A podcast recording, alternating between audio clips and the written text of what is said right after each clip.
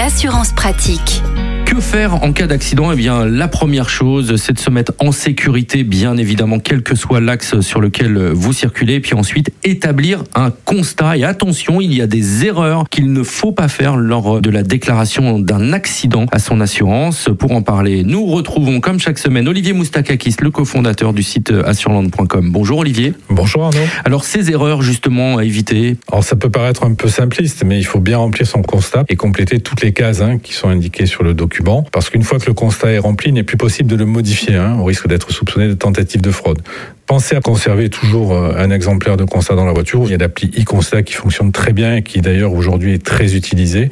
Prendre des photos, euh, s'il y a des témoins, euh, demander coordonnées et numéro de téléphone des témoins. Et ne pas oublier de signaler son sinistre dans les délais. Hein. Donc c'est cinq jours pour l'ensemble des, des, phénomènes, sauf pour le vol, c'est deux jours. Hein. Et s'il y a une déclaration catastrophe naturelle, là vous disposez de 30 jours pour faire votre déclaration, donc vous avez le temps. Que faire en cas de refus de l'autre conducteur? Il ne veut pas établir un constat pour différentes raisons alors, ce sont des cas de figure malheureusement qui sont de plus en plus fréquents, donc il faut déjà relever le numéro d'immatriculation du véhicule. Hein.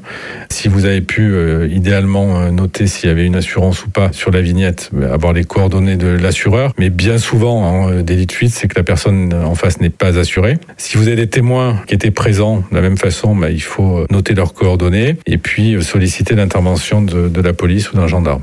Et dans ce cas-là, s'il n'y a pas de constat établi, j'imagine que le, dossier va prendre beaucoup plus de temps. Alors ça prend pas forcément plus de temps. Il faut quand même que vous remplissiez le constat et que vous notifiez en observation la fuite du conducteur dans la partie observation. Ensuite, l'assureur se charge du dossier. Olivier Moustakakis, vous êtes le cofondateur du site assurland.com. Merci pour tous vos conseils. On vous retrouve la semaine prochaine. Merci Arnaud.